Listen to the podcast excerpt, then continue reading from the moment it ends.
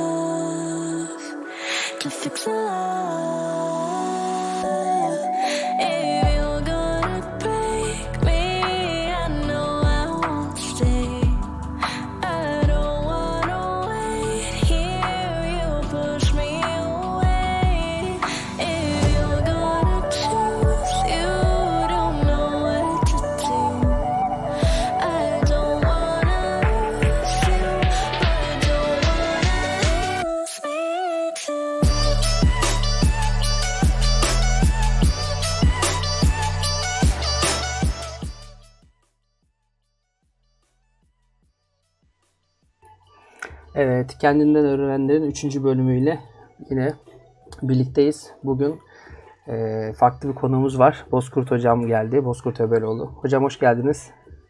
Merhaba, hoş bulduk. Emre. Nasılsınız? Görüşmeyeli. İyiyim, teşekkür ederim. Uğraşıyoruz, iş güç, hayat. Güç. Aynen öyle. E, bilmeyenler Aynen, için şey. şöyle bir giriş yapalım ufaktan. Kendi bildiğim kadarıyla size anlatmaya çalışacağım. E, Bozkurt Hocam da bizim gibi e, 3D ile içli dışı. Kendisi 3D generalist. Yani e, aslında birçok konuda öncümüz diyebilirim. Bunun dışında e, bugün aslında kendisini farklı bir konuda burada ağırlıyoruz. Makro düşünce ve helmetizm gibi çok derin konularla kendisini tanımış bulunuyorum ben.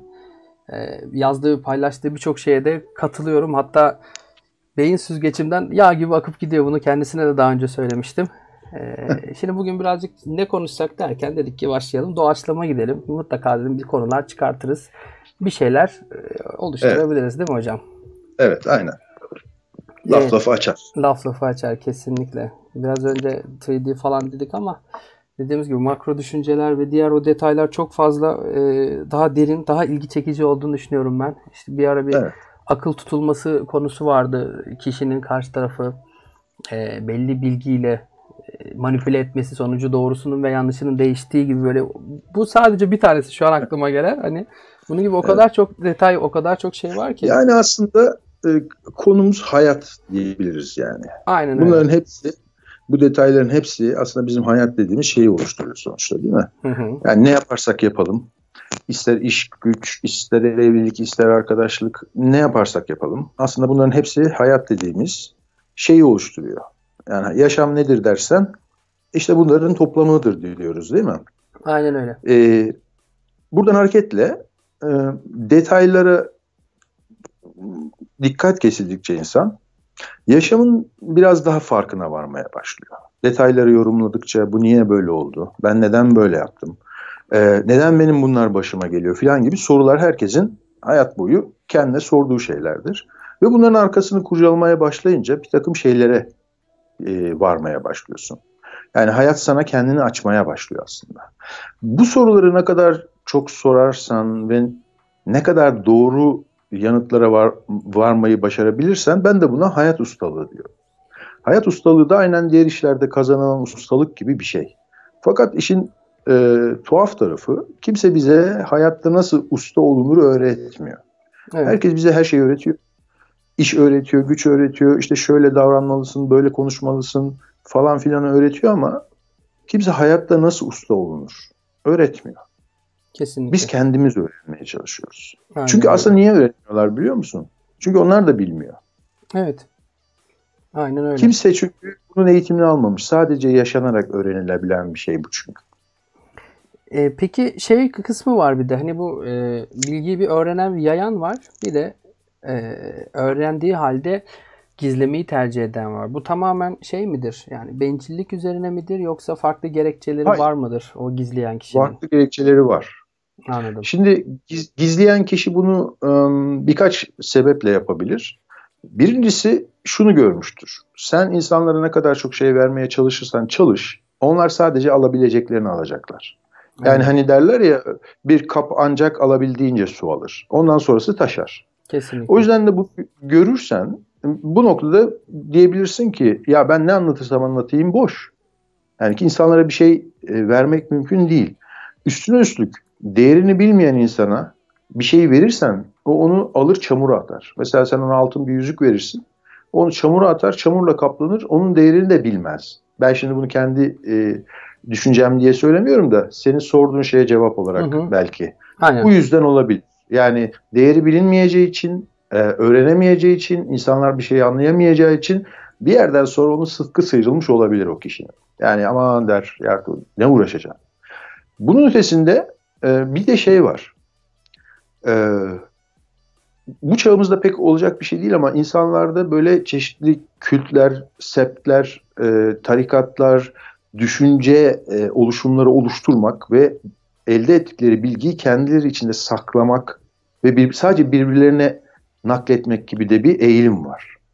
Bu da e, bilginin avama yayılmaması gerektiğini düşünmeyinden kaynaklanan bir şey. Ha buna bencilce diyebilir miyiz?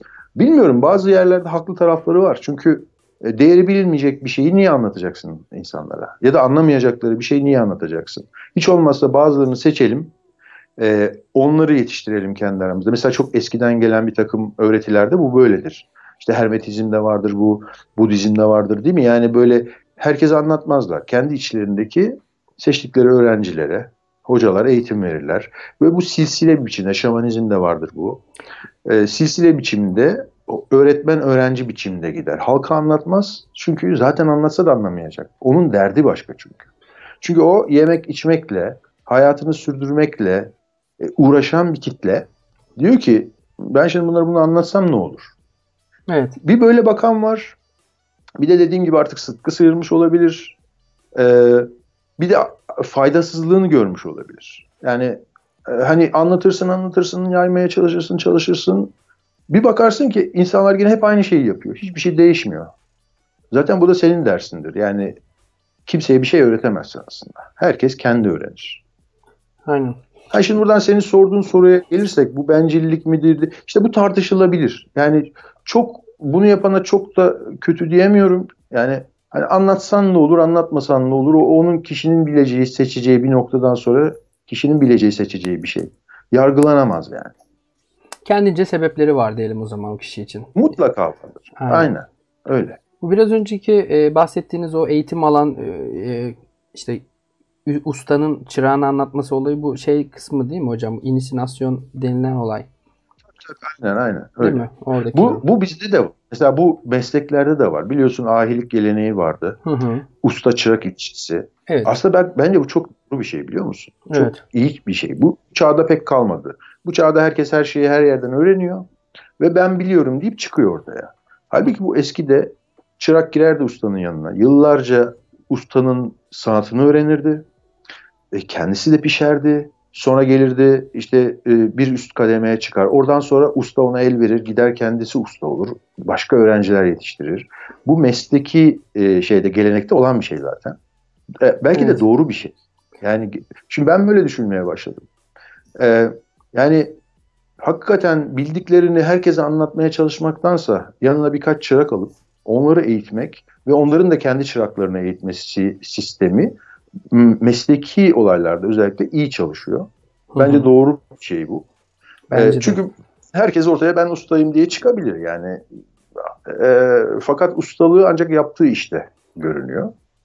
O da bir ustadan geçmekle oluyor. Yani bir ustanın tezgahından geçeceksin. O Kesinlikle. bilgisini çünkü tecrübeyi aktarıyor sana aslında. İşi öğretmiyor.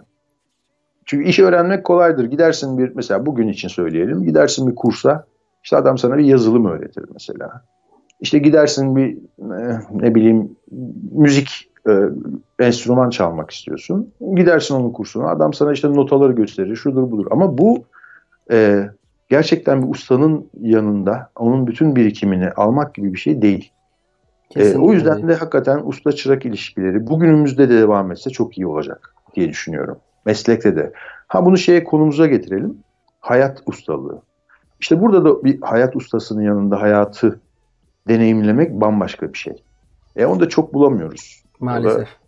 nadir bulunuyor yani. Ya işin Eğitim sistemimiz, çağdaş eğitim sistemimiz hayatı öğretmek üzere değil. işleri öğretmek üzere. Sen şu işi öğren, git şunu öğren, şöyle yap, böyle yap. Ama hayat zaten bunların hepsinin bileşiminden oluşan bir şey. Yani işte makro düşünce dediğim şey orada devreye giriyor. Hayatı oluşturan e, küçük küçük parçacıklara takılmaktansa genele bakabilmeyi öğrenmek, uzaktan bakabilmeyi öğrenmek. İşte bu sana hayatın genel bir kavramını veriyor ve de buna makro düşünce, makro bakış açısı diyoruz. aynen öyle. Yani Bu, getirmeye çalışıyorum konuyu. Hı hı. Daha fazla dağıtmadan dağ, dağılırsa gidecek yani Şö- mesleklerden falan.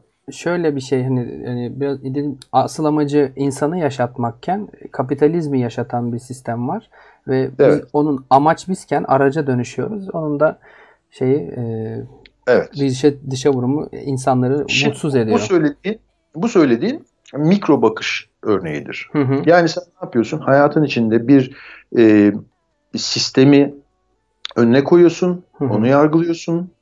Bunun sonuçlarıyla, e, sebepleriyle ilgili düşünceler üretiyorsun. E, ve aslında bununla çok ilgileniyorsun. Bununla çok ilgilendiğin zaman ne oluyor biliyor musun? İşte makro bakışı kaçırıyorsun. Doğru. Kapitalizm, komünizm, şu sistem, bu sistem insanları öğütüyor bilmem ne demeye başladıktan sonra bütün dikkatin bu, bu konulara yoğunlaşıyor. Ve sen aslında bunlar aslında hayat ustalığı dediğimiz şey hayatın genelini görebilmekti ya. Hı hı. Küçük bir kısmında seni tutuyor. Yani kalın oluyor. Diyorsun ki niye bu sistemler böyle? Niye bunlar böyle? Ya bunlar böyle. Zaten olacak. Zaten nereye bakarsan bak buna benzer şeyler hayatın her alanında var. Hangi birine takılacaksın ki? Büyük fotoğrafı çekil- büyük fotoğrafı görmeyi engelliyor.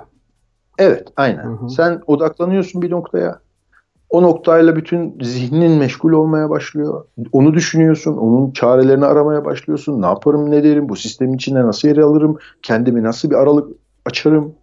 E, bütün hayatın bundan ibaret oluyor. İşte bu da senin makro olarak bütün evrene bakmanı, hayata bakmanı, hayatın ne olduğunu anlamanı engellemeye başlıyor bir yerden sonra ve farkına varmıyorsun. Kaptırıp gidilen bir şey bu. Anladın mı? Evet. Ve bir bakıyorsun ki bir, bir ömür geçmiş. Neyle uğraştım ben diyorsun ya bütün ömür bu.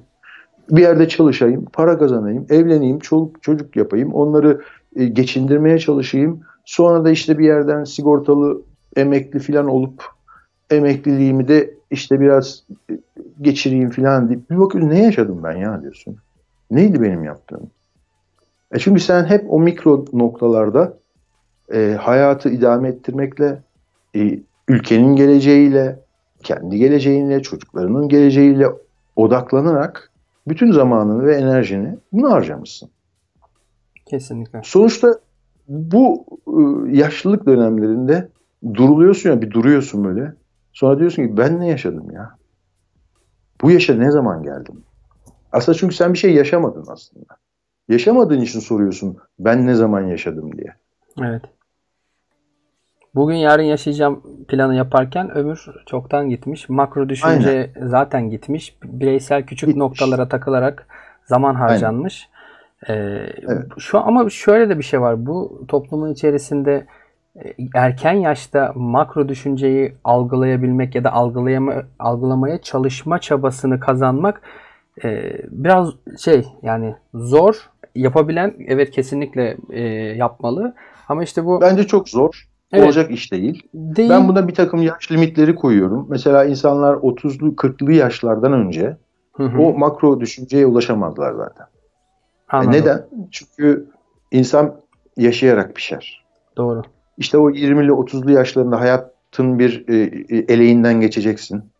E, hayat seni bir zorlayacak. Hayat seni bir törpüleyecek. Bir burnun sürtülecek. Bir kafanı duvarlara vuracaksın. Falan filan derken işte orada bir kırılma noktası var. Bazı insanlar bu noktada şeyi e, sorgulamaya başlar. Ya yaşam bu mu arkadaş demeye başlar. Bazı da e, yaşamın bu olduğunda karar kılar ve savaşa devam etmeye başlar. İşte o kırılma noktası genelde 30'lu 40'lı yaşlardan önce pek olmuyor. Yani olan varsa ben bilmiyorum pek çok az. Denk Hakikaten gelmedi çok diyorsunuz. Evet denk gelmedi. Kendim için de böyleydi zaten. Ee, yani hani ben buna salaklık yaşları diyorum. Yani 20, 20'li 30'lu yaşları. Hakikaten salak gibi yaşıyorsun. Yani kaptırmışsın gidiyorsun işte hayat seni bir yere sürüyor. Sen işte çabalıyorsun, e, boğulmamaya çalışıyorsun o akan selin içinde filan falan derken e, hani salaklığı kötü bir şey olarak kullanmıyorum. evet. Farkında olmak olarak kullanıyorum. Şey gibi mi Ee, diyebilir miyiz? Gençlerin ergenlik dediğimiz olay gibi. Yani bir nevi. E, Şimdi bu, bu ergenlikten bir sonraki aşama. Ha yok hayır hani e, ergenliğe bakış açısı da ergen de aslında kötü bir şey demek değil ya. Onu da yani özdeşleşmek canım. Hani salaklık kelimesindeki şey dedim. Hani benzetmeyi. Tabii hayır salaklık şu. Salaklık yaşadıklarını doğru yorumlayamamaktır. Yani bir şeyler yaşarsın. Oradan doğru sonuçlara varamazsın. Bu varamamanın sebebi de zaten içindeki hırstır, kıskançlıktır, korkudur, e, bir sürü endişedir, şudur budur. Bu yüzden de çıkarımlarını doğru yapamazsın. Hani buna salaklık diyorum ben. Evet. Bu salaklığı sürdürmek de salaklıktır. Yani hep aynı sonuçlara ulaşıyorsan ve hep aynı davranışları yapıyorsan hani klasik bir şey bu. Bu, bu bir Evet. salaklık. Aynen. Salak zaten hani ben bir yazımda yazmıştım. Ya ne kadar salakmışım dediğin ana kadar sürer. Ya ben ne salakça bir şeyler yapıyorum dediğin aydınlanmaya başlıyor insanlar. Yani Evet. bu lafı söylemek aslında bir aydınlanma e, gösterisi. Kesinlikle. Ben ne kadar salakmışım demek. Veya cahil olduğunu da sürekli kabul etme hali. O da yine aynı Evet. duruma çıkıyor. Şimdi yani cahillik nedir e, konusuna girmek gerekiyor böyle bir şey söylediğin zaman. Ee, Cahil yani okumamışlık değil tabii ki değil mi? Efendim? Cahillik okumamışlık değil. Hayır hayır kesinlikle. Okumuş da cahil. Yani hayat ki de. cahili değil. Hani Evet evet aynen aynen açı- ondan bahsediyorum. açımsayalım. Aynen. Hayat cahili. aynen. Yani doğru çıkarımlar yapamıyor. Yapması gereken yerde bir takım korkuları yüzünden doğru davranışlar yapamıyor. E, adım atacağı zaman atmıyor ya da atmaması gereken yerde atıyor. Adım atıyor evet. Ama işte bu geçici bir şey. Zaten hayat sana öğrettiyse eğer, tecrübe dediğimiz şey o. Hı hı. O yüzden diyorum ya hani 30'lu 40'lı yıllardan sonra başlar. Yani bir insana bir 40 sene falan lazım. Hani bu ne kadar salakmışım demesi için. Ama bir de şey Evet. var hocam hani belli bir yaşa dediğiniz gibi 40'ı geçiyor 50'ye falan geliyor belki daha da Evet, geçiyor ama evet. yine de Geçebilir. yine de oraya gelemiyor. Hani o ben ne Gelebilir, kadar evet. şimdi o zaman şöyle bir şey söyleyeceğim. Bir insan erken yaşında buna farkına varamıyor ama geç yaşta da bunun farkına varamıyorsa ömrünün tamamında e, bu şeyi fark edemeyebiliyor. O Evet, zaman evet, bir, bir farklı bir noktada da o zaman 40'ında fark edebilen bu işi 50'sinde fark edebilen o zaman daha erken de fark edebilir mi acaba? Yani Hayır, hayır. O deneyime ihtiyacı var. fizyolojik bir olgunluğa Evet. mı gelmesi gerekiyor? Hayır, hayır, hayır. Hı. Deneyim olgunluğu. Buna, buna anladım. hangi yaşta geleceği ayrı bir mevzu. Anladım. Ee, Ömrüyle yaşa- alakalı. yani yaşanmışlıklar, Hı hı. e, deneyim, öğrenmek, hayatı öğrenmek. Bahsettiğim şey bu. Yani yaş verirken aslında kesin bir şey söylemiyorum ben. Hı hı. Hani bu yaşlarda insanlar ancak bu deneyim olgunluğuna ulaşabildiği için ortalama o yaş diyorum. Anladım. Yoksa kimisi zor hayatlar yaşar ki Hı hı. 30'unda bu düşünceye gelebilir. Aynen. O Ne, başka. ne kadar pişerse, erken pişerse ya da Aynen, işte durum o. aynen. Anladım. Ama işte burada şu giriyor devreye. Kişi bir noktada yaşadıklarına isyan etme e, durumuna geliyor. Ya hep benim başıma gelir. Ben niye bunlara layık mıyım? Ben niye bunları yaşıyorum deyip kendine acıma döngüsüne girer. İşte bu sırada hayat öğrettiklerini öğretememiş oluyor. Yani bütün bu yaşananlar boşa gidiyor. Kişi çünkü kendine acımaya başlıyor. Bütün hayata düşman oluyor. İnsanları yargılamaya başlıyor. Onlar niye bu kadar şanslı, ben niye bu kadar şanssızım? Ben niye hiçbir şey elde edemiyorum, onlar ediyorlar filan deme döngüsüne düşüyor. İşte bu da o yaşanan tecrübelerin işe yaramamasına sebep oluyor. Ve o yüzden de kaç yaşına gelirsen gel bütün ömür boyu bu düşünceyle yaşayabilirsin yani. Tam makroya doğru bir adım atarken bir anda yine mikroya dönüş yapıyor. Aynen. Sen yaşadıklarının kıymetini anlamıyorsun. Bütün başına gelen her şeyin kötü de olsa sana bir şey öğrettiğini anlamıyorsun ve özsel savunmaya geçiyorsun. Niye bunlar benim başıma geliyor? Be- Aynen. benim suçum. Arabesk bir yönelime başlıyorsun. Hani arabesk Aynen. şarkıların hep bir kendine acıma teması vardır ya. Kesinlikle. Bu toplumu zaten o sebeple ben e, bir önceki neslin e, üretmediği, üretmeme sebebinin bu olduğunu düşünüyorum. Yani teknolojik olsun, diğer de tüm detaylar olsun. Bu arabesk akım sürekli Doğru. sen zaten hani e, sen tek değilsin ki yani bizim sen çilen vardı. Sen ne yapabilirdin ki? Tabii ki de bir şey yapmamakta haklısın ya da işte Tabii. ileriye gitmemede senden başkası işte bunu en çok sen hak ediyorsun canım gibi böyle bir besleyici bir altyapı olduğu için ha tamam o Evet. zaman öyle miymiş tamam ben de zaten ağlıyorum Ee, o zaman sıkıntı yok diyen bir millet komple Tabii. yeni nesline bir, nesil şey anlatamadı. Aynen öyle gerçekten anlatamadı aktaramadı da. Fakat bu çok normal bir şey. Kesinlikle. Çünkü insanlar e, e, zaten ihtiyaç duydukları için böyle şeyleri yaratırlar. Yani toplum bu tür düşünmeye başlayınca arabesk çıkar. Yani onun ihtiyacına hizmet eden bir şey mutlaka çıkar. Yani biz oturup arabeski suçlamıyoruz tabii ki. İnsanlar talep ettikçe taleplerine karşılık mutlaka bir yerlerden gelir. Mesele düşünce sistemleri. Neden bu şekilde düşünüyor insanlar? Neden kendine acıma çamuruna saplanıyorlar?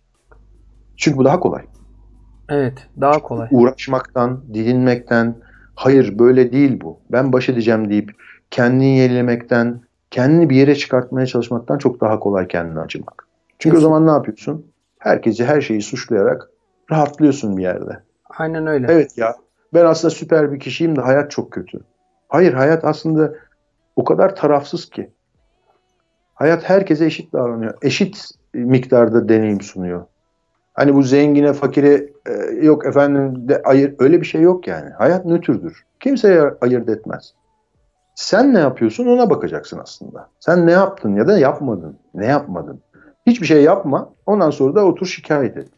Böyle olup geçiyor insanların hayatları. Kesinlikle öyle ve e, e, şey yaptıkları e, medyatik anlamda doymaya çalıştıkları tüm etkileşim cihazları olsun işte YouTube, internet olsun, televizyon olsun aynı bu kaseti onlara sürekli sunuyor. İşte hani arabeskte müzikleydi. Ondan sonra şimdi televizyonlarda bazen bakıyorum diziler vesaire farklı şeyler var. Hep aynı şeyden Evet. besleniyorlar ve tutturuldu nasıl olsa diyerek buradan o sömürülme hali devam ediyor. Televizyonun Temiz başındaki kişi de aynen. Talep var. Aynen talep var. Çünkü bun- bunlar bir çeşit uyuşturucudur. Yani Kesinlikle. diziler, televizyon, medya, telefon, YouTube bunların hepsi o senin kendi kendinle yüzleşmenden kaçırıyor seni.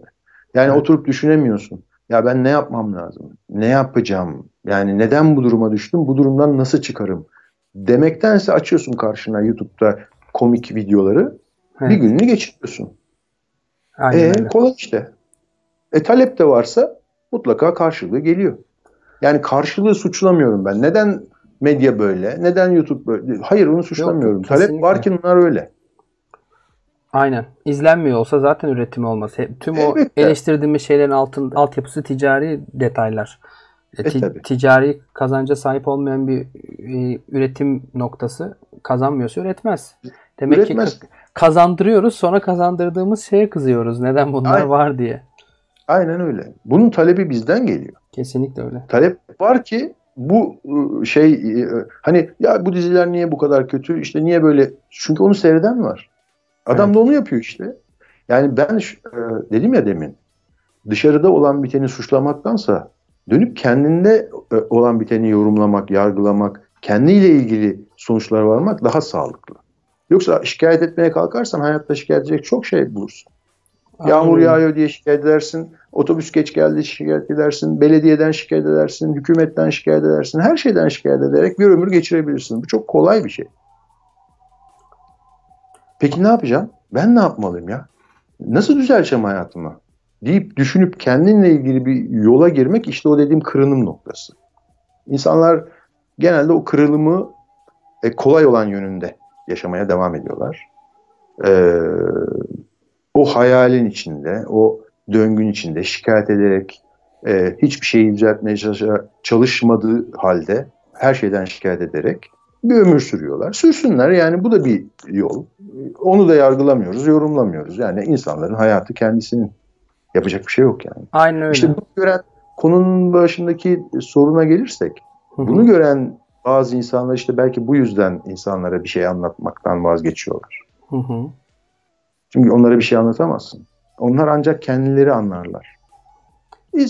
Sen anlat. At ortaya yani sal ortaya gitsin. E, elbet birisi oradan belki alır. Ama genelde almaz.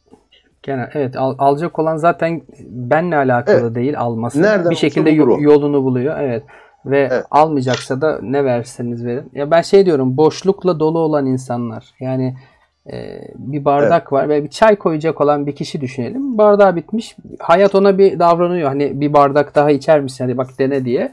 O da eliyle bardağını kapatıyor ve diyor ki "Be- benim diyor dolu diyor. Hani ya hava hava ile dolu tabii. Hani fiziki tarafına bakacak olursak Evet. öyle ama yine de orada Evet. hayatın doldurmak istediği o doluluğu almak yerine zaten yeterli diyerek oradaki o hırsla, işte o şikayetle, egoyla, nefsle artık adı neyse onunla tamamlandığını söyleriz. Sonra da diğerleri çay içerken o diyor ki benim bardağım niye boş?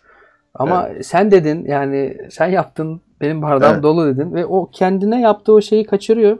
Çoğu kişinin de kendiyle hesaplaşması durumu yok. Çoğu kişi sizin dediğiniz gibi ben Yok. ne yapıyorum, niye yaşıyorum sorularını sormaya cesaret edemiyor ve e, sürekli dediğiniz gibi kendi hayatında yan rol oynuyor. Bunun Evet. sıkıntısını çekiyorlar. Bunu, bunu çok basit bir örnekle anlatabiliriz mesela. Ee, birisi sigara içiyor diyelim. Yani örnek aklıma sigara geldi. Başka Hı hı. şey de olabilir. Evet. Sigarayı bırakmanın doğru olduğunu biliyor aslında değil mi? Evet. Herkes çünkü diyor ki sigara öldürür, sigara öldürür. Gerçekten de öyledir. Sigara Evet. sağ, zararlı bir şey. Hı hı. Fakat sigarayı bırakmak zor bir şey ya. Gerçekten zor bir şey. Peki ne yapıyor bu sefer? Duymazdan geliyor, görmezden geliyor. Ya yarın bırakırım, belki de öbürsü gün bırakırım. Gelecek sene bırakayım falan deyip e, ama artık her şey açık. Ya sen bir yerde karar verip bunu uygulayacaksın ya da böyle gideceksin. E bunun gibi bir şey yani. E, hayat zaten insana her zaman seçenekleri su- sunuyor. Yani hayat bir seçenekler yığınından ibaret. Seçimler yığınından ibaret. Oradaki sıkıntıyı da acaba şeyden mi yaşıyor, yaşıyoruz? Yani yaşanıyor. Fazla seçenek olmasından. Hani E, kararsız Hayır, yok, gelelim sigara örneğine. Hı hı. Seçenek çok basit değil mi? Ya sigarayı bırakacaksın ya devam edeceksin. Bak çok fazla seçeneğin yok. yok yok sigarayla alakalı evet bu şekilde ama hani Yani hayatta her şey böyle aslında. evet, Seçimler ne gelir? anladım. Hı hı. O- O anda çatallanır. Yani kaotik bir evrendeyiz. Seçimler sonsuza varır. Hı hı. Ama senin bazen iki seçenekten fazla seçeneğin yoktur genelde. Mesela ya, ya gideyim ya kalayım dersin. Ya da bu işe gireyim ya da girmeyeyim dersin. Aslında seçenekler anda çok kar- karmaşık değildir. İlerisinde karmaşıklaşabilir ya da geçmişte karmaşık olabilir. Ama genelde yüzleştiğimiz e, durumlar genelde bir iki seçimle sınırlıdır değil mi? Evet. Bir şey, için, birini seçeriz. bir şey için düşündüm. Hani e, seçebilecek olduğu iki seçenekten sonrasında seçtiğinde dallanacak olan seçenekler bir Tabii o kaotiktir. Sa- Sonsuza varır. Oradaki o şeyi e, ön seziyle düşünüyor olabilir mi? Yani yine sigara örneğinden gidecek olursak e, sigarayı bırakırsam işte Hayır, hayır, sigara önünde çok basit. Zordur. Zoru seçmeyiz. Biz sadece o kadar. Anladım. Biz kolaya meyleden, e, e, biraz konfor arayan yaratıklarız. Evet evet. maalesef Zor olanı pek seçme eğilimimiz yok. İşte zor olanı yapanlar zaten kazanıyorlar hayatta da. E, Kesinlikle öyle. bu söylediğim şeyler sadece sigara için değil. Hayatta seçimlerimizde zor olan değil de kolay olanı seçtiğimiz için zaten istediğimiz hayata ulaşamıyoruz ve ondan sonra başlıyoruz şikayete. Yani niye böyle oldu? E sen seçmişsin. Yani şunu söyleyeyim. Yaşadığın hayatta hiçbir seçim yoktur ki senin içinde olmadığın. Mutlaka sen o seçimin içinde varsındır. Sen seçmişsindir. Ya da seçmemişsindir. Seçmeyerek Ve bu de yüzden yaşadık. aslında. E tabii seçmediğin şey de bir seçim oluyor yani sonuçta Aynen. değil mi? Aynen öyle. Ve ondan sonra da şikayet etmeler başlıyor. Seçimini yapıyorsun ya da yapmıyorsun. Sonra yaşadıkların hoşuna gitmiyor. Evet. Vay efendim hayat kötü, hayat böyle kötü. Hayat hep zaten başkalarına kıyak geçti de bana geçmedi. Şansım yok, bilmem ne. Öyle bunlarla bir vakit geçiriyorsun. Bir bakıyorsun ki ömür bitmiş. Aynen öyle. Bu seçimlerimizde de hatta e, şey yapıyoruz hani seçtiğimiz o yolun sadece e, pozitif taraflarını hayalini kuruyoruz. Yani bunun en ufak bir negatif tarafının da olabileceğini hesaba katmadan seçimleri yapıyoruz. Sonrasında da o karşılaştığımızda o bazı negatiflerle hemen şikayet süreci başlıyor. Tabii. Kaldı ki seçimler sadece seçeceğin e, yönleri de belirlemez. İşte öğretim dediğimiz, öğrenim dediğimiz kısım bu. Yani seçimlerin yanlış da olabilir, olsun. Zaten yanlış da seçeceksin. Hep Hı hı. doğruyu seçmek diye bir şey de yok. Evet. E, işte zaten o yanlış sana en güzel öğreten şeydir. Hocan odur senin. Kesinlikle. Yanlış yaparsın işte kafana dank eder. Ya dersin ben niye bunu seçtim Allah kahretsin yanlış yapmışım dersin. Ama küsüp üzülmektense diyeceksin ki ha bir daha böyle seçim yapmamam lazımmış demek ki. Bunu öğrenmen gerekiyor. İşte yanlış seçimlerin de kıymeti burada. Evet. Biraz Her yaptığınız şey iyidir. biraz Değil mi? Bu anlam. kesinlikle kesinlikle. Biraz yanlış seçim, sonra üzerine biraz doğru seçim ve onunla alakalı dengeyi yakalamak. Elbette. Aynen. Bir de şu var. Doğru seçim nedir diye sorarsan kimse sana doğru şudur diyemez. Herkesin doğrusu farklı çünkü. Kesinlikle. Doğru senin için doğru mu oldu ona bakmak gerekiyor. Ya ben bu seçimleri yaptım ve en sonunda da huzurlu, mutlu bir hayat sürüyorum. Zaten amacımız bu zaten. Başka bir amacımız yok ki bizim. Evet, mutlu olmak. Huzura ulaşmak. Değil mi? Mutlu olmak. Hı hı. E bunu yapıyoruz. E seçimlerini istediği kadar başkası yanlış e, şey yapsın. E, yanlış desin istediği kadar. Senin için doğru olmuş. Başkası için ne olmuş önemi yok yani. Başkası sana hayır öyle yapmasaydın bak bugün şöyle milyonerdin filan. Hayır efendim sen eğer bu bulunduğun noktada mutlu ve huzurluysan zaten sen kendin için en doğru seçimleri yaparak bir hayat yaşamışsın. Tamam bitti. Sorgulama yani. O, Pişman olma, üzülme. o başkası ki zaten kendi için doğru olanın şeyinde. Keşke Elbette böyle öyle. yapsaydın derken aslında ben olsam böyle yapardımını söylüyor sana. E tabii. Ya E, da tamam sen öyle yap. evet, Yürü git orada. Nereye varacaksan var. Bana ne ne yapayım yani. kesinlikle. Ben senin bakmıyorum ki dünyaya. Benim son derece öznel bir e, algım var. Bütün dünyayı kendi gözlerimden görüyorum. Kendi algım gibi algılıyorum. Yani senin algıladığını ben algılamıyorum. Senin güzel dediğine ben güzel demiyorum. E, ya da tam tersi. E o zaman demek ki benim çok son derece öznel bir algım var ve bu algıya hizmet eden doğrular neyse ben onu yapmakla yükümlüyüm. Bunu da araştırarak bulacağım. Yanlış yapacağım, doğru yapacağım, kafama dank edecek, duvara vuracağım. Ama buradan ağlayıp üzülerek "Üh, niye böyle oldu diyerek değil. E bak bunu yaptım böyle oldu. Demek ki yapmamam lazımmış gibi daha genel bir bakışa ulaşarak.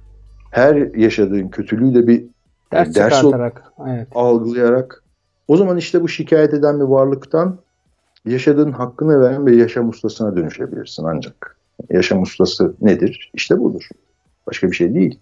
Aynen. E, Yani en kötü dediğin durumda bile burada bir kötü yok. Bunun bir faydası var algısı yerleşmişse Elbette. vücuda. O zaman hani hayat tebessüm eder ya kişi- kişiye. Yani formülü anladın hadi bakalım şimdi başarma sırası sende falan gibi. Bilmiyorum. Yok öyle- yok yok hayatın öyle bir derdi yok. Yok yok. yok. Kimse bir şey öğretmeye çalışmaz. Şey olarak. kıyak geçmez. Hayat aslında hepimizden bilgedir. Bunu unutmayalım. Hı hı. Benim demek Biz- istediğim şey burada e, diğerleri ya hayat bir şey de dile getirmiyor ama hayata karşı yaptıklarımızla kendimiz gol yiyoruz ya aslında. Gene şikayet ediyoruz. Hani sen yaptın sen ettin durumu var ya aslında bunu hayat dile Evet. getirmiyor ama aslında söylüyor. Biraz önce benim söylediğim de öyleydi. Hani o formülü bulursam bu sefer de mantıklı hale dönüyor. Hani dile gelecek Evet. olsa bunu derdi gibi bir şeydi aslında biraz önceki. Anladım ben senin Hı hı. dediğini. Hı hı. Ama hayatın öyle bir vasfı yok. Yok Hayat evet. e, bize bir şey söylemiyor. Biz kendimize söylüyoruz genelde. Ya hayattan şikayet ediyoruz veya hayat ne güzel diyoruz. Hayat sessizce akışını devam ettiriyor. Kimse bir şey söylemiyor. Hatta sen doğru yaparsan seni gelip pış pışlamıyor. Aferin bak ne güzel yaptın da demiyor. Evet. Onun görevi Adaletli davranıyor. Herkese. evet, senin içinde seçimler yapacağın bir ortam sağlamak. Hayat bundan ibaret. Mesela şey gibi bu. Evrim gibi.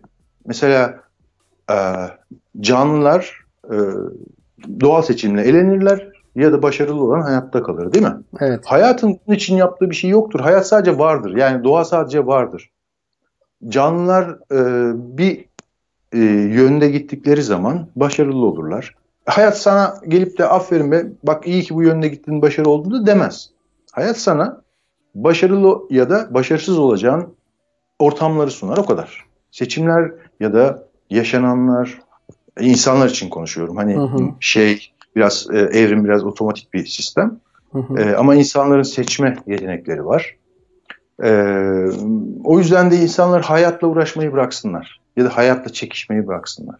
Hayat böyle, hayat zor, hayat, öyle bir şey yok. Hayat herkes için aynı. Evet. Sensin o zorlukları yaratan ya da hayatını kolay hale getiren. Bunu anlarsan eğer hayatla çekişmeyi bırakır, kendi yapıp yapmadıklarına bir dönüp bakmaya başlarsın. Değil mi? Aynen öyle. Gidip İstanbul'la inatlaşmaya gerek yok. Aynen. Ey İstanbul seni yeneceğim. Ya Evet. İstanbul sana düşman değil ki. Sen Evet. başarılı olursan İst- İstanbul'u yenersin. Başarısız olursan İstanbul seni yener. E, İstanbul'un seni başarısız kılmak ya da e, seni başarılı kılmak gibi bir vasfı yok. Ya hangi İstanbul hangi bir uğraşsın? Evet. Hayır İstanbul'un tarafsız olarak gör Evet ki, evet aynen öyle. baştan öyle gör ki e, kendini acıma fırsatı yaratma. Çünkü onu şahıslaştırıp karşına bir varlıkmış gibi koyarsan, eğer ona yenilirsen e, kendini acımaya başlarsın. Yani vay hayat bana kötü davrandı, şöyle oldu, böyle oldu. Doğru. Her şey çok son derece bireysel e, düzlemde de ele alınabilir, incelenebilir ve sonuçlara varılabilir. Ama bizler genelde her şeyi dışarıda aradığımız için, e, bütün suçluyu, suçsuzu, güzelliği, her şeyi dışarıda aradığımız için biz genelde dışarısıyla çok meşgulüz. Halbuki her şey aslında bizim seçimlerimiz, bizim bakış açımız, bizim algımız, bi- bizim dünyamız, kurduğumuz evren bizim zihnimizde bir hayalden ibarettir. Ee, biz o hayale göre yaşarız. Aynen. Dışarıda ne olup bittiğinden çok bizim zihnimizde ne olup bittiğidir as- asıl olan değil mi? Aynen. Ben bazen şey Her şey diyorum. İşte mesela kalıcı bir hafıza kaybı yaşayan bir insan bir gün öncesiyle bir gün sonrasında bambaşka iki farklı kişi oluyor. Yani ailesi, ailesini hatırlamayabilir, çalıştığı işi hatırlayamayabilir. Bu Evet. kalıcı hasarın sonunda onları tanımaya ya da kabul etmeye e, karar verebilir ya da kendine yeni bir hayat çizebilir. Evli olduğu kişiyi de unutabilir. Sonrasında bambaşka bir şeye evrilebilir. Yani sadece beyinle alakalı bir değişim. Dünya aynı dünya. Dün de güneş doğuyordu. Tabii. Bugün de. Aynı Tabii. yerde market var, aynı sokak, aynı cadde ama kişi artık Evet. bambaşka bir kişi. Bu bunu keşfettiğimizde zaten e, şeye gerek kalmıyor. Yeni bir atılımda cesaretsizlik yapmanın bir mantığı yok. Kaygı duymanın bir mantığı yok. Bir işte başarısız oldum. İkincisinde de olur muyum acaba demenin bir mantığı yok. Ya da bilmediğim bir konuyu ye- acaba öğrenebilir miyim derdi de yok. Yani her yarın gelen gün e, sıfırdan bir başlangıç. Keşke bunu fark edip o e, hayatın şeyini anlayabilsek. E, eşitliğini, adaletini. Ee, bak çok güzel söyledin. Mesela bir kaza sonucunda, bir ameliyat sonucunda e, insanın kişisel değişimleri oluyor değil mi? Mesela Evet. bu nadir örnekler ama bize bunu Hı hı. gösteriyor. Evet. Adam bir kaza geçiriyor ya da bir ameliyat oluyor. Hı hı. Mesela kalp ameliyatı, bypass ameliyatı olan kişilerde kişilik değişmesi de olabiliyor bazen. Onu Ya da bilmiyordum. büyük ameliyat kaza geçirmiş kişilerde olabiliyor. Hayata bambaşka bakmaya başlıyor. Mesela bir beyin kanamasından sonra adam bambaşka bir e, yönünü ortaya çıkartıyor. Veya diyor ki bak ölüm kapıma dayandı. Bugüne kadar salak gibi uğraştım. Bundan sonra uğraşmayacağım. Bundan sonra hayatımı yaşayacağım deyip bambaşka bir. Demek ki aslında kişinin bunu böyle zorlama durumlara durumlarla yüzleşmeden yani bir kaza bir bilmem ne falan yaşamında bir anda kendisinin de yapabileceği bir şey bu. Çünkü bizi bizim hayatımızı değiştiren dışarıda olan biten şartların değişmesi değil. Bizim algımızı değiştirmemizdir. Hayatımızı değiştirecek olan şey budur aslında. Algımızla birlikte davranışlarımızı değiştirmemizdir. Yoksa başka şey değiştirmez hayatı. Yani bir insana şunu çok rahat söylerim ben. hep. Bugüne kadar yaşadığın hayat neyse ve sen aynı şekilde devam edersen bundan sonraki yaşayacağın hayat da tam aynısı olacak. Sen Evet. bunu fark ettiğin sen değişirsen hayatın da değişecek. Bundan sonra başka bir hayat yaşayabilirsin. Bu ihtimalin var. Ama bugüne kadar olan senle yarattığın hayat en fazla bu işte. Kesinlikle. Ve bugüne kadar olan sen gibi devam edersen de hayatına bundan sonra yaratacağın hayatta ancak o olacak. Bu Hiç böyle tepeden bir sihirli e, sopa inmeyecek yani. aynen öyle. el- elimizdeki anahtarın modelini değiştirmedikçe o sadece tek bir kapıyı açacak. O açtığı kapı da bizim sürekli istemediğimiz kapı. Ne zaman ki farklı kapılar açmak Evet. istiyorsak anahtarı değiştirmemiz gerekiyor ki Evet. hatta Ben hep şunu söylüyorum hayatından şikayetçi olan insanlara. Sen değiş ki hayatın da değişsin. Sen böyle olduğun için, sen tam da bu olduğun kişi olduğun için hayatın bu. Hayatından şikayet ediyorsun ya. Bunu değiştirmenin tek çaresi senin değişmen. Başka çare yok. Bugüne kadar yaşadığın sen olarak devam edersen aynı şeyi yaşayacaksın. Değiş ki hayatın da değişsin. E bunu ama bunu yapmak çok zor. zor. Biliyorsun ya insanlar hani spor yapayım kilo vereyim diyor değil mi? Mesela çok şişman adam. E ne kadar zor ya. Yemekten içmekten vazgeçmek, her gün düzenli spor yapmak, her gün çıkıp iki saat yürüp ne kadar zor değil mi? Ama bu işte bu çok açık. Sen bunu yaparsan zayıf bir insana dönüşeceksin. Kilo vereceksin değil mi? Ve onun getirileri Ee, çok daha iyi olacak. Aynen sen bunu de- değiş yani sen kendini değiştirmeden hayat değişmeyecek. Sen bugüne kadar yediğin içtiğin gibi yer içersen hala aynı kiloyla belki de daha çok kilo olarak devam edeceksin hayatına. İşte bunlar fiziksel şeyler ama mental durum da bu. Tabii ki beyin, Hayatının değişmesini istiyorsan düşüncelerini değiştireceksin. Bakış açını değiştireceksin. Yaptıklarını değiştireceksin. Kendinle mücadele edeceksin. içindeki tembelle savaşacaksın. Bu yani. Bunun bir formülü yok. Bu. Yani benim bildiğim bu. Kişi değişirse dünya değişir. Hayat değişir. Yaşamı değişir. Kişi değişmeli. kişinin değişmesini kişi kendi e, istediği zaman buna başlayabilir mi? Yani bu istekten kastım hani şey gibi düşünelim. Bir mecbur kalma var. Mecburiyetten mesela hayat diyelim ki bir çocuk bir hikaye anlatıyor. Diyelim ki ben diyor çok küçük yaşta diyor işte yetiştirme yurdunda büyüdüm diyor. O vesaire çok sıkıntılar çektim. Hayat beni büyüttü falan filan diye böyle bir Evet. hikaye anlatıyor. Bu adam onun elinde olmadığı seçeneklerden dolayı mecburi büyümeye zorlanmış. Hani Evet. zor, zor bir hayat geçirmiş falan filan. Sonra hayatı sorgulamış, bir şeyler bulmuş diyelim. Bir de e, Evet. şey kısmı var. Hani sonradan işte üniversiteyi kazanmak isteyen bir çocuk. Normal standart bir hayatı var. Ya da işte ne bileyim bir şirket açmak istiyor falan. Ama bunlarla alakalı sadece istekleri var, çabası yok. Şimdi bazen Evet. diyorum ki hani bile isteye kişinin kendini değiştirmeye e, çalışması bu sadece sanki böyle istediğiyle olacak gibi bir şey değil. Bir şeyin onu sanki onu zorlaması ya da mecbur bırakması gerekiyormuş gibi bir durum var. Şimdi bu yurtta büyüyen çocuk kendisi seçmedi o yurda bırakılmayı. Annesi babası bırakmış küçük yaşta diyelim vesaire.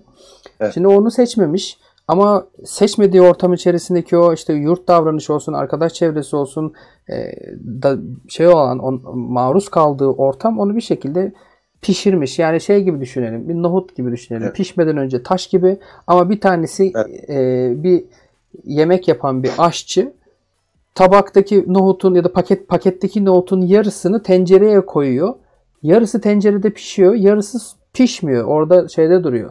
Dola, sonradan pişirilecek mi, pişirilmeyecek mi belli değil. Ama buradaki sorum şu. Tencereye giren de bir nohut, A kişisi bir nohut, girmeyen Evet. de bir nohut. O da farklı bir kişi, yine bir nohut. Girmeyenin Evet. suçu ne? O da değişmek istiyordu. Onun da amacı tencerede pişmekti. Yani buradaki tercih sadece e, aşçının kararı mı? Ya da e, herkese bir aşçı mı gerekiyor bu iş için? Ben şöyle bir şey, nohut kendisi istedi diye paketten kendi kuvvetiyle fırlayarak tencereye girebilir mi? Böyle bir yetisi var mı? Bunu insan olarak düşünecek olursak. Sanki çok yokmuş gibi geliyor. Ya da Şimdi burada söz konusu olan şey gelip iradeye dayanıyor. İrade bizim hayatla mücadele etmemiz, kendimle, kendimizle mücadele etmemiz için sahip olduğumuz tek silahtır. evet, Başka bir silahımız yok. Şimdi irade yine deminki e, fiziksel örneklere varalım. Hı E, mesela sigarayı bırakmak ya da e, kilo vermeye çalışmak. İradeden başka bir silahımız var mı bizim? yok. Yani ne yapacağız? İradi olarak savaş edeceğiz kendimizle. Yemeyeceğiz. Spor yapacağız. Sen evde yapmak istersen isterken seni dışarıda iki saat yürümeye iten şey iradeden başka bir şey değildir. Böyle bir güç yok çünkü. Kimse sana kalk da bilmem ne yap diyemez ya. Dese de dinlemezsin. Ama senin iraden sana yaptırabilir. Mesela e, küçük yaşta yurda bırakılmış çocuğun diğer insanların daha işte insanlar bu noktada e, hayatı sorgulayıp hayat bize niye eşit davranmıyor? Hayır öyle değil. Aslında eşit davranıyor. Eşitlik şurada. Yurtta doğan çocuk çok daha hızlı bir pişme deneyimine tabi tutuluyor. Normal evde doğan çocuk çocukluk yıllarını ebelek güvelek geçiriyor. Annesi ona bakıyor, babası bakıyor. İşte ergenliğini öyle geçiriyor. Üniversitesini annesi babası okutuyor. Onun pişmesi çok daha geç oluyor. Hayat eşit davranıyorsa öbürüne yoğunlaştırılmış eğitim vererek eşit davranıyor. Buna geniş bir eğitim veriyor. Ee, pişme meselesi e, ateşin harıyla alakasıdır değil mi? Hı hı. Altını çok açarsan yemek daha çabuk pişer. Ama altını bir yerde kapamazsan yanar. Evet. İnsanlar genelde yanıyorlar bu yüzden. Ee, pişme herkes için eşit derece. Kimisi 30 senede pişer, kimisi 10 senede. Mesela yurtta bırakılan bir çocuk için varsayalım. Evet. Aslında onun avantajı var. Çok daha erken hayatı kavruyor, insanları kavruyor, zorluklarla yüz yüze geliyor. O noktada isyan edip arabesk bir hayata da girebilir. Geçebilir. Ya da der ki ben bak hayatın ne olduğunu çok erken öğrendim. Mücadele vererek başka insanların doğuştan elde ettikleri şansı sonradan kendim çabalayarak da elde işte burada irade giriyor devreye. Bizim irade tek silahımız. Eğer bu iradeyi geliştirmezsen hiçbir şeyde başarılı olamazsın. E, meslek olsun, eş olsun, hayat olsun. Eğer iradeden yoksunsan, irade nedir? Kendinle savaşabilme gücü. Bunu yapamazsan hiçbir şeyde başarılı olman mümkün değil. O yüzden ben iradeyi çok önemsiyorum. E, kişi eğer iradeden e, yoksunsa hiçbir şey yapamaz. Peki. Ne kendini dönüştürebilir, ne hayatını dönüştürebilir, e, ne yapması gereken şeyleri yapacak itkiye sahip olabilir. İrade bizden bağımsız, bizim güçlü bir silahımız. Kullan kullanma, o da sana kalmış bir şey yani. Peki e, iradeyi kuvvetlendirmek ya da Evet. Tabii o... aynen Hı. vücut geliştirenlerin çalışarak her gün ağırlık kaldırarak kaslarını geliştirdiği gibi hı hı. iradeyi de geliştirmek mümkün. Bunun Peki. için ne yapacaksın? Hı hı. Yaşamına seni zorlayan küçük küçük şeyler koyup iradi olarak yapma çalışmaları yapacaksın. Küçük küçük şeyleri yapmak istemediğin bir şey var mesela. Kendine bir challenge yaratacaksın. Tamam mı? Bak bunu yapmam lazım deyip her gün iradeyi de aynen keskin bir kılıç gibi her gün bileylemen gerekiyor. Onu yapmazsan irade elini attığın yerde zayıf bir silahla karşılaşırsın, beceremezsin. İrade her gün yaşamın içinde keskinleştirilmesi gereken bizim yegane silahımız. Bunu yapmazsan hiçbir şey yapamazsın. Hani demin e, çok kolay bir şekilde bahsediyoruz ya sen değiş hayatın değil. İşte seni değiştiren şey iraden olacak. Evet. Ve bunu hayat boyu keskinleştirmediysen, devamlı İslam üzerinde tutup devamlı çalıştırmadıysan elini attığın zaman silah zayıf bir silah kalıyor. Yani irade tabii ki geliştirilebilir. Tabii ki üstüne gidebilir. İrade kendiyle mücadele etmenin bir adıdır aslında. Çünkü bizim içimizde bir hayvan taraf var. Mesela şuna hep böyle örnek veririm. Mesela bir atın üstündesin.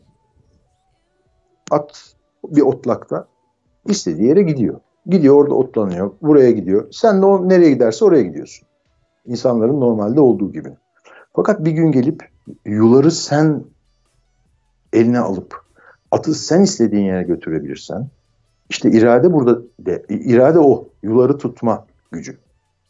Kendi hayvan doğana yani hmm, faydacı doğana, tembel doğana karşı savaşmaktır. Bu kadar basit. Bunu yapamayan insan işte hayvan e, sınıfında sadece hazzı peşinde koşan, karnını doyurup cinsel e, istekleri peşinde koşup üremeye e, çalışıp işte bilmem haz peşinde koşan bir varlığa dönüşür. Buna hayvan olan insan diyorum ben. Bir evet. de insan olan insan var. O da yuları eline almış olan insan. İçindeki hayvansı doğayı kontrol. Yoksa bu kontrol edemezsen her şeyi yapabilir bir insan biliyorsun.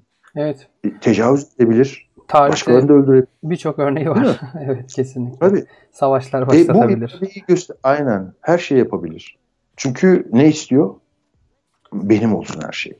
En rahat ben yaşayayım. Her şey be, benim olsun. Ne bileyim iyi yiyeyim, iyi giyineyim, iyi görüneyim, iyi kadınlarla veya erkeklerle bir arada olayım. E, herkes beni beğensin, herkes beni sevsin. Egoma hizmet eden ne varsa hayatında olsun diyerek yaşayan bir insana dönüşüyor. Aynen Bunun da öyle. insanı yıpratacağı çok açık. O zaman ne geliyor devreye? İrade. Başka bir şey yok. İradenin iyileştirilmesi konusu evet çok yani bütün o puzzle'ı harekete geçiren şey o. Ee, Aynen. bir de şey olayı var. Bazı hani e, iradesi tetiklenmesi gereken hani toplumsal şeyler var. Ee, şöyle bir örnek vereyim konuyu toparlamak için. İşte Amerika'da bir deney yapıyorlar. AVM'de bir mağazada adam bir tanesi bir kuyrukta bekliyor. Ama Evet. hiçbir şey yokken bekliyor deney yapmak için. Ve sonra yavaş yavaş yavaş yavaş arkadan e, mağazanın içindeki insanlar sebebini bilmeden ve sorgulamadan o kuyruğa girmeye başlıyorlar ve bir anda o kuyruk mağazanın içerisinde inanılmaz bir alan kaplıyor ve en son deneyi sonlandırarak ben soruyorlar niye buradaydınız, niye beklediniz falan herkese. Bilmiyoruz diyorlar öndeki bekliyordu biz de bekledik falan. Hani toplumun sürü psikolojisi olayını test ediyorlar. Burada da ben Evet. şey için hani e, şuraya bağlamak istiyorum. İradesini güçlendirmek için bir kişinin e, bulunduğu noktada hani kendi içinde bununla mücadele vermek yerine bir toplumun içerisinde ya da bir olayın içerisine dediğim gibi yine bu maruz kalma durumu onu daha ileriye götürür mü? İradesini daha hızlı kontrol etmesini sağlayabilir mi? Hani e, dört tane alimin içindeki bir zalim de yine alim olmaya meyilli olur ya davranışlar falan göre göre yani e, ya da her şeye rağmen olmaz mı? Genelde olur gibi geliyor bana ama şimdi buradaki değişim için herkes onu yapıyor ben de o zaman onu yapayım şeklinde kişi iradesini güçlendirebilir mi? Yoksa Hayır. İrade toplumsal bir şey değil. Kişisel bir şey. Senin için yararlı, faydalı olduğunu e, yapmanı hissettiğin, yapmayı hissettiğin şeyleri yapabilme gücüdür irade. Öbürü sürü psikolojisi dediğin gibi. Yani bir de o şey senin verdiğin örnekte tek bir kişinin bir kuyrukta beklemesi işe yaramıyor genelde insanlar üzerinde. Deneyi çeşitlendiriyorlar. Yani diyorlar ki tek kişi bakıyorsun, tek kişi beklerse kimse takılmıyor peşine. Üç kişi veya beş kişi bekletelim bakalım. İşte Evet. o zaman başlıyor insanlar kuyruğa girmeye. ya bir kişi bekliyorsa sıkıntı da beş kişi Çünkü- bekliyorsa vardır bir bildiği gibi Vardır. bir şey. Evet. Çünkü orada bu insanlarda çok doğal bir örüntü okuma yeteneği vardır tamam mı? Bizim evrimimizde gelişmiş. Örüntüler bize bir şeyleri is- istemsizce yaptırır. Yani örüntü görmüşüzdür biz doğada. Bir- Birbirini izleyen olaylardan çıkarttığımız sonuçlar. Ve bu bizim evrimsel doğamızda yer alır. Bu çok önemli. Hı hı. bir yerde bir şey e, bir örüntüye uyuyorsa biz de hemen onun peşine takılmaya meyyalizdir. Yani 3 kişi 5 kişi bir kuyrukta yürüyünce ha demek ki burada bir şey var benim faydama deyip takılırsın. Bunun iradeyle falan alakası yok. Anladım. İrade bireysel bir şey. Yaşamı çözmekle, çözmeye çalışmakla, yaşamla baş etmeye çalışmakla yüz yüze geldiğimiz bir şey. Ya seçersin ya seçmezsin. Sende var bunun temeli. Yani ya bunu yapacaksın ya yapmayacaksın. Başkaları yapıyor, bize pek etki etmiyor. Yani bakıyoruz hani örnek alacağımız insanların hayatlarını filan okuyoruz. Ay ne güzel ya falan deyip birbirimizle paylaşıyoruz filan Facebook'ta şurada burada. Bak şu şöyle yapmış böyle. Fakat sen yapmıyorsun. Sen yine tembel bir biçimde ayaklarını uzatmış televizyon seyrediyorsun. E, ama oraya like atıyorsun sonuçta yani. Ay ne güzel yapmış bravo helal. Ama sen yapmıyorsun. İşte senin yapman için hayat seni zorlamamış yeteri kadar demektir. Ya da zorlamış da sen yan çizmişsin. Hayat ne zor ya demişsin kurt kurtarmışsın paçayı. İşte o noktada hayat yeteri kadar zorlar herkesi. O noktada iradi seçenekler devreye girer. Ve sen seçersin, seçmezsin. O sana kalmış bir şey. İrade son derece bireysel bir şey irade. Senin tek silahın. Yani bunu unutmamak gerekiyor. Bundan başka da mücadele edebilecek bir gücümüz yok bizim. Yoksa takılırız sürünün peşine. O nereye akıyorsa biz de çünkü koyunlar öyledir. Yani birilerinin gittiği bir yere giderler. Orada bir e, ot falan vardır. O ben de se- sebeplenirim der. O öyle gider. İrade zaten bireysel bir şey yani. Peki Bunu e, kendim için yap- yapmalıyım deme gücü aslında. şöyle bir şey sorsam hani e, irade bireysel olarak dışarıdan etkiyle değişen bir şey değil dedik. Hani önce Şöyle yani irade, irade göstermeye dışarıdaki e, durumlar seni itebilir. Mesela ne olur? Diyelim yine vücut geliştirmeye gelelim. Hı hı. Zayıf bir insansındır. Plaja çıkarsın. Kızların sana bakmadığını falan düşünürsün. Değil mi? Hı hı. Bakmazlar hakikaten mesela. Daha iyi vücutlu erkeklere baktıklarını görürsün mesela. Evet. Atıyorum örnek. Ne yaparsın? İrade geliştirirsin. Dersin ben de gideceğim spor salonuna, ben de çalış. Hakikaten de o irade seni gider bir sene, iki sene, üç sene spor salonunda kas çalıştırmaya götürür. Ondan sonra vücudun güzel bir hale gelir. Bir bakarsın ki kızlar senden de hoşlanıyor mesela atıyorum. Evet. E, iradeyi di- tetikleyen bir şeyler var evet. Yani seni bir şeylere iten e, hayatın sana yaşattığı şeyler var tabii. E, bu zaten normal. Bu, bu olmadan bir şey çıkmıyor ortaya. Ama iradeyi işte o anda kullanabilmek için aslında yaşam içinde küçük küçük zorlamalarla çalıştırmak lazım. Mesela yapmaktan e, üşendiğimiz, ertelediğimiz şeyleri kendimize yaptırmaya çalışarak küçük küçük çalışmalarla yaşamın içinde iradeyi hep böyle birazcık güçlü tutmamız lazım. Ki gerçekten işe yaraması gereken yerde elimizin altında güçlü bir silahımız olsun. Kesinlikle. Hocam mikrofona itecek zaten. mikrofona çok yakın mıyız? Biraz bir hafif konuşurken cızırtı oluyor da. Hani Yo normal. Ha, normal sarkıyor. değil mi? Yok an- herhangi bir uzaklık yakınlık durumu yok. tamam, tamamdır. Şu, şu an bir iki başladı. Şu an sıkıntı yok galiba. Dedim hani şey- Label'lı biraz belki ondandır. Şu an iyi gibi ya. Tamam. Tamam. İra şeyle e, iradeyle alakalı dediğim gibi hani dışarıdan e, biraz önce plaj örneğinde verdiğiniz e, o durum kişi aslında yine kendinden bir pay biçerek iradesiyle ilgili müdahalede bulunuyor. Yani Elbette. dışarıdan bir kişinin sözle oğlum sen çok ya, yava, şeysin zayıfsın azıcık kilo alsana gibisinden bir e, ters tepmeyle yani sözsel ya da ne bileyim işte farklı bir iletişimde olmuyor ya da işte birinin ona Aa, o da olabilir. O da olabilir. Belki de dalga geçmiştir birileri onunla. ama orada da yine Yani şey var. "Aa, ne cılısın demiştir falan. Ben şunu söylemeye çalışıyorum. İnsan e, iradeyi nerede kullandığının çok önemi yok. Mesela egosal, kişisel, e, hassal şeylerin peşinde de kullanabilir. İrade bir silahtır sadece. Bizim kullanabileceğimiz tek silah.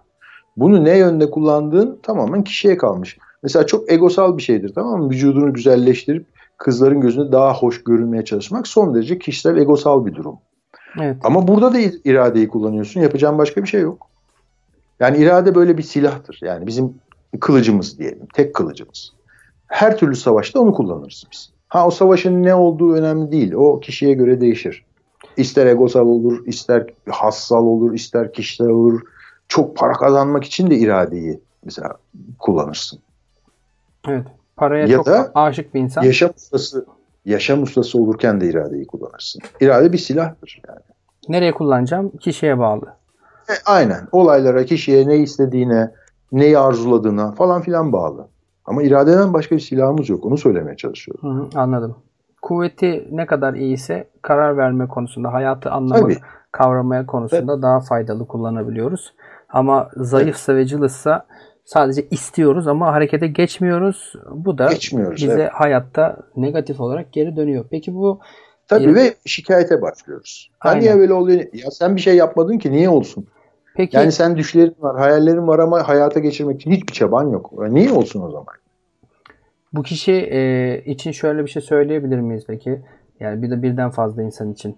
İradenin küçük yaşta kuvvetlendirilmesi veya kuvvetli olacakken e, ebeveynleri tarafından zayıflatılması durumu söz konusu olabilir mi? Böyle bir Tabii şey olabilir. mümkündür değil mi?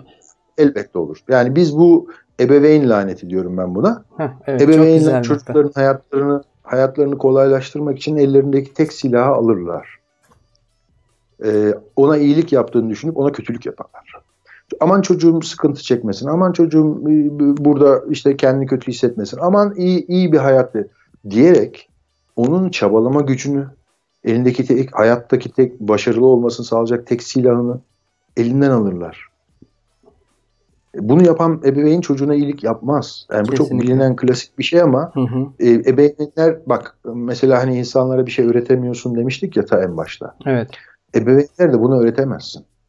Mesela istediğin kadar söyle de ki çocuğuna bırak e, düşsün. Sen kaldırma. evet. O kalkmayı öğrensin. De istediğin kadar bir ebeveynle. O gider çocuk düştüğü an hemen aman da kaldırır ay ay ay bir yerine bir şey oldu mu falan der. Evet. Veya yemek yemiyorum ben der çocuk.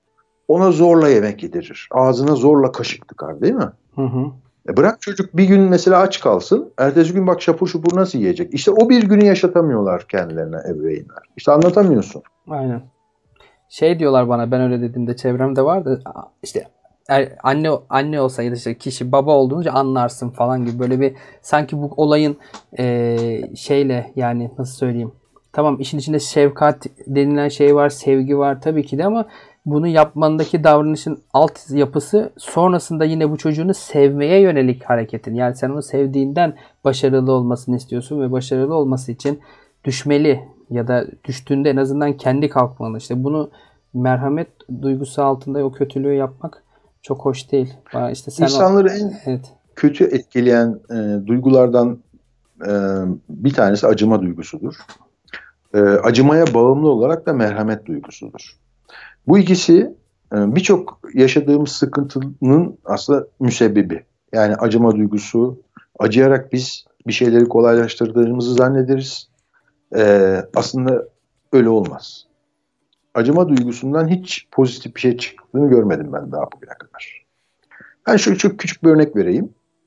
Mesela sen sokakta yalın ayak dilenen bir dilenci görürsün. Ona acırsın. Ona para verirsin. Halbuki o hayatının böyle sürdürmesini sağlamaya itersin onu. Değil mi? Evet. Bakar para geliyor. Ve hayatını böyle sürdürür. Yaptığı de başka doğru bir şey gibi olur.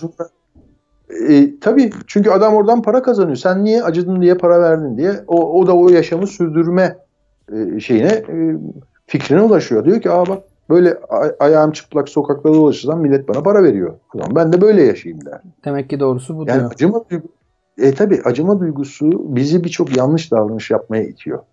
Bunun tersi acımasızlık değildir. Yani acıma duygusundan arındığın zaman acımasız bir insana dönüşmezsin. Kesinlikle. Gerçekten e, neyin ne olduğunu gören bir insana dönüşürsün.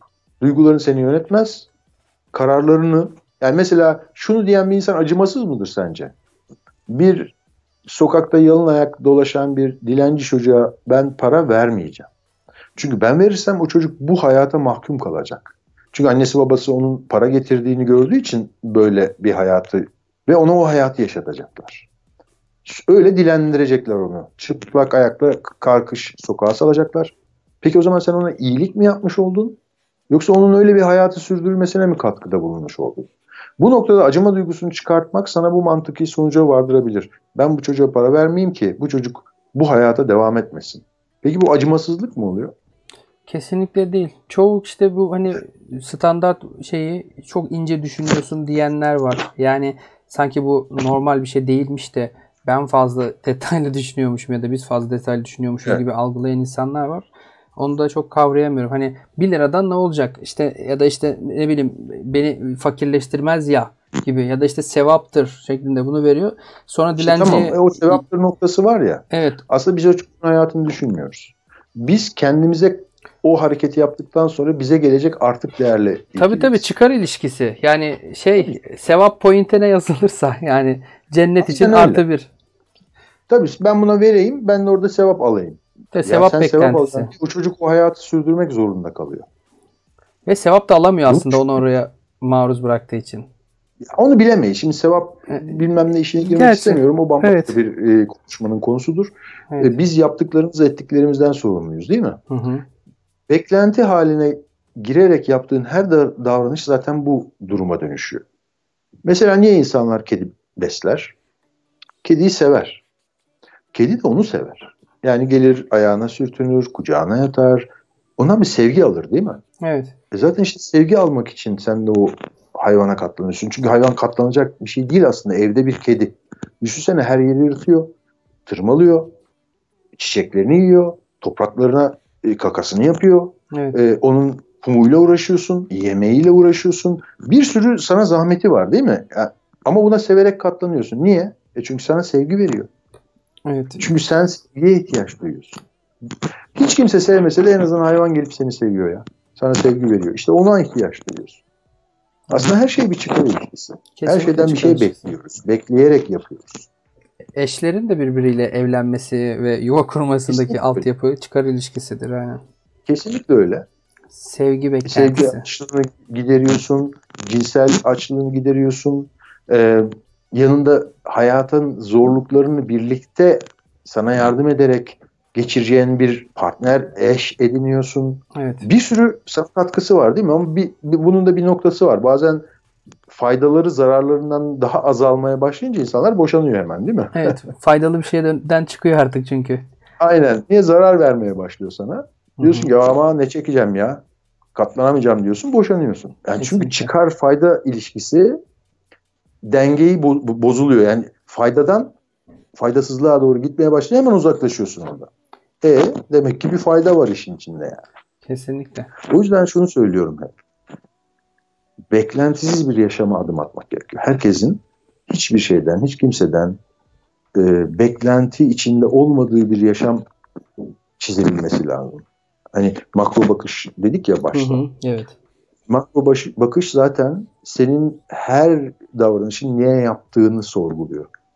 Hep mikro bir amaç var çünkü. Bütün davranışlarında. Bir çıkar, bir beklenti, bir dönüş.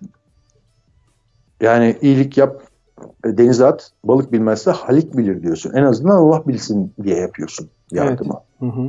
Her şeyde bir beklenti, bir çıkar, bir ihtiyaç, bir haz. Çünkü yardım yapanlar da haz alırlar değil mi? Hı hı. Mesela insanlara yardım yapar, para verir, bilmem ne yapar. Oradan gelen o insanların ona duyduğu sevgi ya da böyle bir şeyden haz alır. Yine bir beklenti var. Kesinlikle. O yüzden de beklentisiz bir hayat eğer arınabilirsen bütün bu beklentilerden huzurlu bir hayata doğru gidişin başlangıcı oluyor. Beklentileri hayattan çıkartmak çok önemli. İnsanı üzecek bir şey kalmıyor ki. Yani e, o şekilde E olduğunda. tabii çünkü bir beklentin yok. Evet. Beklenti olmaması demek hayal kırıklığı olmaması demek. Hı hı. Beklenti olmaması demek üzülmemek demek. Çünkü beklentidir insanı hayal kırıklıklarına, üzüntülere, e, bu, bu tip sıkıntılara iten şey değil mi? Hep Kesinlikle. birilerinden bir şey beklersin. Hep. Bundan arınabilen insan işte biraz yaşam ustası olmaya doğru e, yürümeye başlar. Ya, Beklentilerden o kısma- arınır. o kısma girebilmek, o yaşam ustası olmak buralar çok büyük yerler ya. Bilmiyorum. Zor zor. Yani Zor. Ama zorluklar da çok küçük. Kendi egomuz var, haz alma beklentimiz var. Bunlarla mücadele edemiyoruz. e, e, şikayet ediyoruz. Kendimize acıyoruz falan filan bunlar var. Yani bunlardan arındığı zaman geriye kalan şey yasa, yaşam ustalığı oluyor belki de. Evet. Belki de ona yaşam ustası diyoruz. Yani yaşam böyle çok zor ya filan falan diye nitelendirebiliriz. Ya da yaşam tam da olması gereken gibi. Kötülükleriyle, iyilikleriyle, bize verdikleriyle yaşam tam da olması gereken gibi diye bir algıya doğru seyahat edebilirse bir insan işte o zaman yavaş yavaş yaşam ustası olmaya başlıyor. Evet. her- Yaşamı daha iyi yorumlamaya, daha iyi yargılamaya, olan biteni daha doğru görmeye, beklentisizce, amaçsızca, e, kişisel hazlardan alınmış bir biçimde e, o hazların peşinde koşan, dürtülerini denetleyebilmiş, iradi savaşını verebilmiş bir biçimde.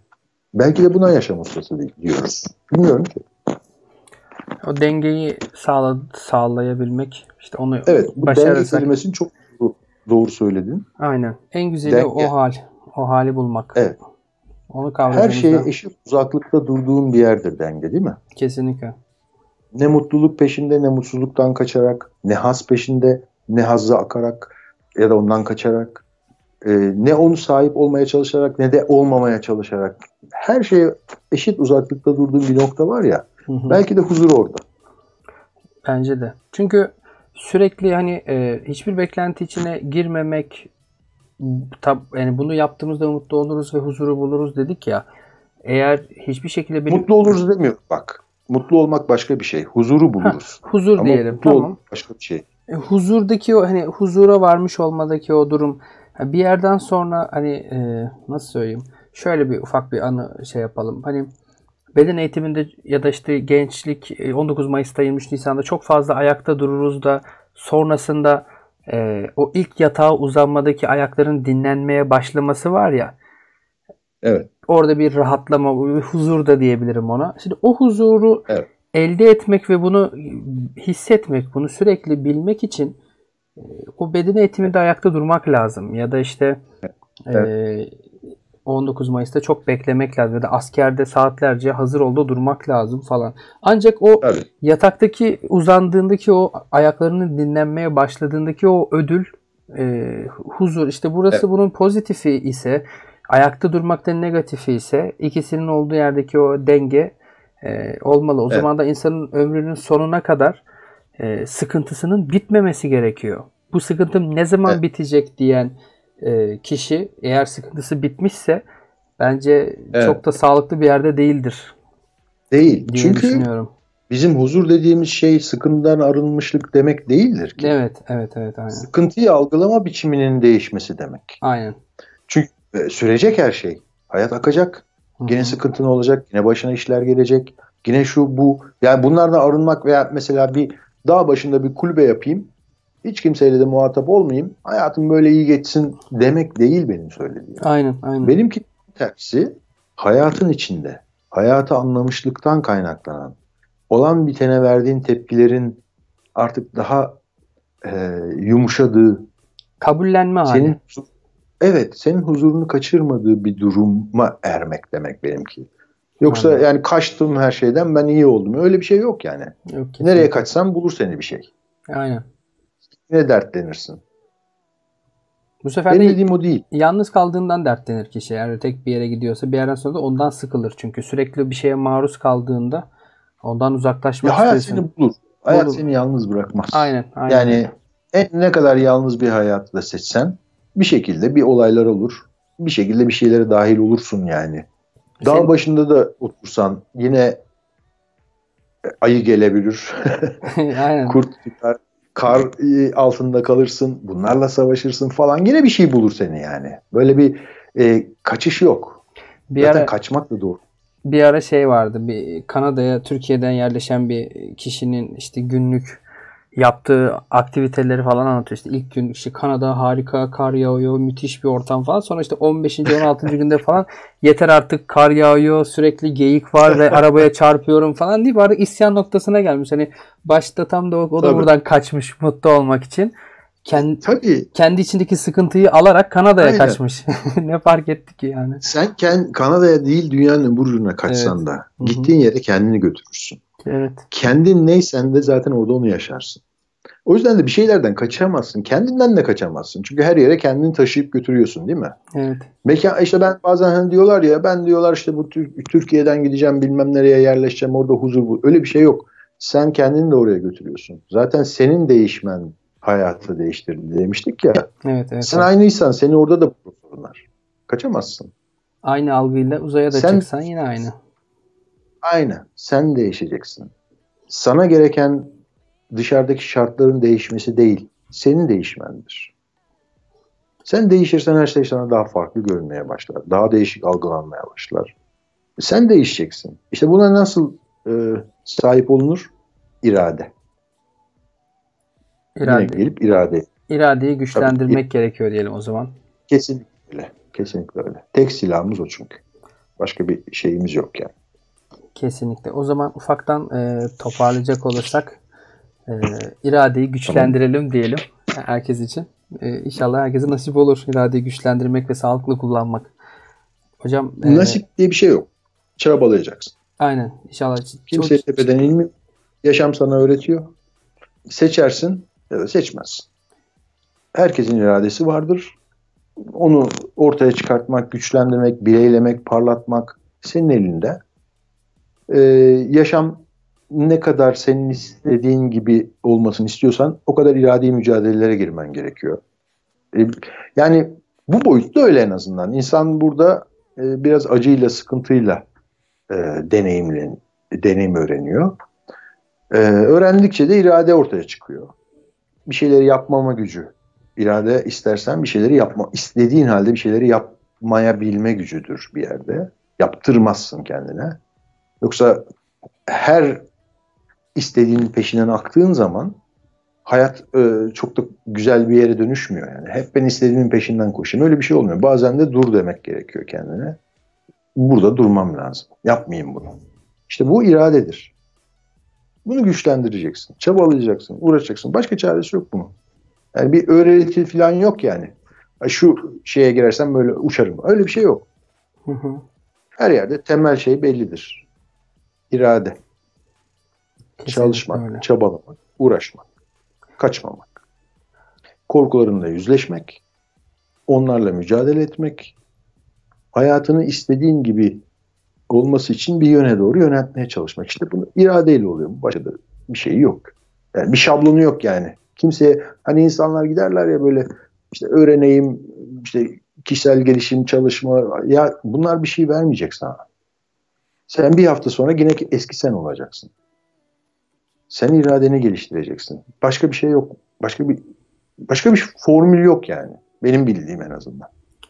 Farklı bir Belki de çıkar yol yok diyorsunuz en azından. Yani irade evet Yok. bütün, bütün her şeyin kapısının da irade olduğu belli yani. Tüm alınan kararlar, alınmayanlar, seçilenler, seçilmeyenler. Ne öğrenmek istiyorsan ya bir şey öğrenmek istiyorsun diyelim ya hayatta. Mesela gitar çalmayı öğrenmek istiyorsun ya da bir programı öğrenmek istiyorsun. Oturup onun başında çalışmak, saatlerce çalışmak iradeden başka neyle mümkün ki?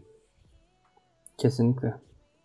Değil mi? Arkadaşların dışarıda gezerken seni de çağırırlarken hadi abi kop gel bak şuradayız filan. Sen eğer hayır ya ben şunu çalışmam lazım diyebiliyorsan işte hani onun adı iradeden başka ne ki? Aynen öyle. Kesinlikle doğru. Öyle.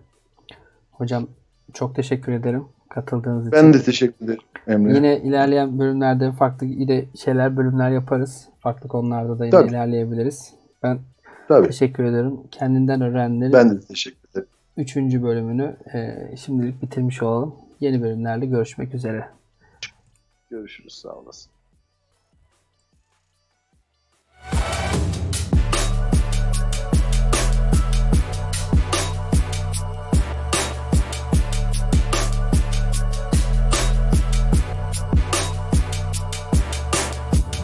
So complicated,